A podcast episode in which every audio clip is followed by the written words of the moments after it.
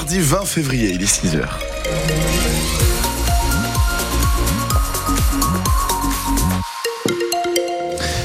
La circulation sur les routes bretonnes, pas encore de soucis inhabituels à vous signaler, mais on reste vigilant. À tout instant, vous pouvez nous passer un petit coup de fil au 02 99 67 35 35 sur les routes morbihanaises, costa-armoricaines et brétiliennes. Côté météo, c'est du gris, et uniquement du gris aujourd'hui dans le ciel breton. Attendez-vous pour demain à de la pluie ensuite, et d'ici là, ce matin, 8 à 11 degrés pour démarrer la journée, 12 à 14 ensuite pour les maximales.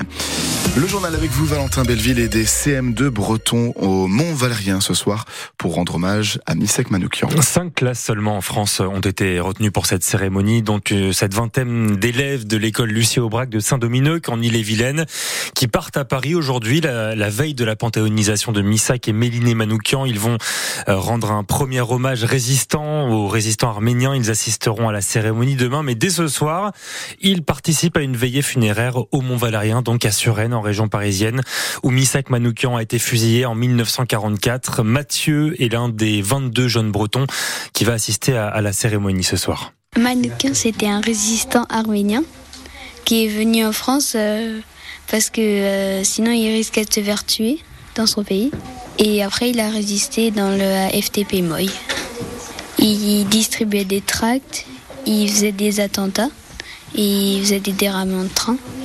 Il est mort pour la France, pour qu'on soit libre, pour que comme ça, bah s'il y a la guerre, et bah comme ça on pourra faire la même chose. Et cette figure de Misak Manoukian s'inscrit dans un projet plus large porté par euh, leur enseignant Pierre Chapa cette figure de Misak Manoukian, ça nous permet évidemment de travailler en histoire sur la Deuxième Guerre mondiale, plus généralement sur la résistance, mais aussi en français. On lit des livres, on étudie euh, le poème d'Aragon, Strophe pour se souvenir euh, avec nos élèves.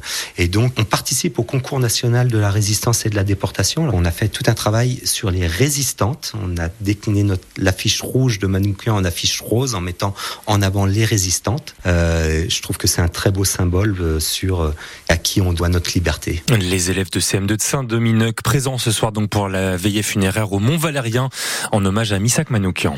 Et avant l'entrée au Panthéon demain du résistant arménien mort pour la France, à cette occasion, on vous propose de venir parler avec nous ce matin du devoir de mémoire. Est-il indispensable pour vous ce devoir de mémoire? Pourquoi faut-il continuer de transmettre l'histoire de notre pays aux plus jeunes d'entre nous?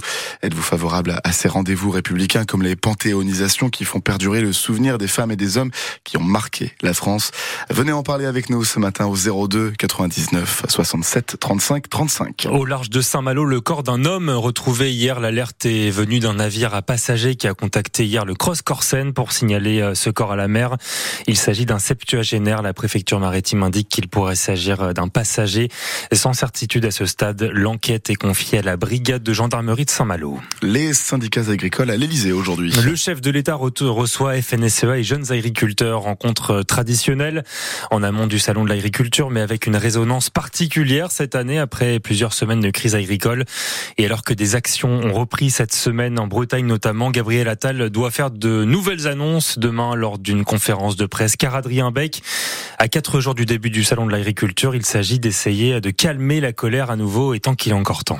Se faire engueuler, c'est dans le contrat. Pas de doute pour ce conseiller de l'exécutif. L'accueil d'Emmanuel Macron et de ses ministres par les agriculteurs sera forcément mouvementé. La question, c'est plutôt le degré de tension. Alors Gabriel Attal va tenter de la faire baisser. Annonce demain autour d'une future loi agricole, du plan écophyto ou encore sur la simplification des arrêtés. Concret, solide et clair, promet un de ses proches. Déplacement agriculture du chef de l'État à l'étude pour jeudi et visite présidentielle du salon samedi envisagée sous un format un peu différent, un parcours dans les allées plus courts, mais un long temps d'échange avec les agriculteurs. Dans tous les cas, le chef de l'État devra convaincre et le montrer. Le lendemain, c'est le patron du RN et tête de liste pour les élections européennes, Jordan Bardella, qui sera en campagne auprès des agriculteurs du salon. Les agriculteurs qui ont prévu de nouvelles actions demain en Bretagne, rassemblement organisé notamment devant les préfectures à Rennes et Saint-Brieuc. On continue d'en parler ce matin avec le président des jeunes agriculteurs des Côtes d'Armor, Florian Gauthier, et l'invité de France France à 7 à 8h15.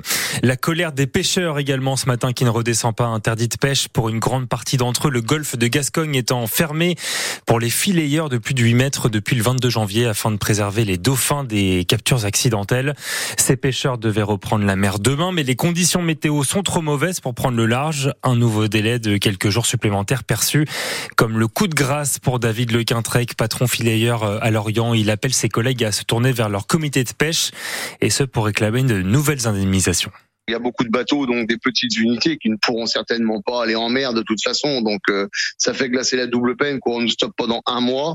Et du coup, ben, on va être obligé de continuer à rester à quai. Euh, à cause du mauvais temps maintenant. C'est dû quand même à l'ingérence de l'État euh, qu'on est resté un mois à quai. Donc maintenant, c'est à l'État de prendre ses dispositions pour continuer à, à, épauler euh, les pêcheurs qui sont économiquement parlant euh, plus viables du tout. On continue de, creuser notre tombe, donc vous voyez un petit peu le paradoxe. Quoi. On doit repartir, tout le monde était sur les starting blocks, et puis bon bah maintenant, bah, on est freiné, euh, on peut pas aller en merde simplement. On va pas aller risquer la vie de nos équipages non plus, donc là on est carrément dépité quoi. David Le Quintrec qui appelle ses collègues à, à, se prendre symboliquement en photo ce matin et à envoyer les clichés au ministre délégué à la mer Hervé Berville ainsi qu'au président du Comité national des pêches de de France Filière Pêche et de la coopération maritime.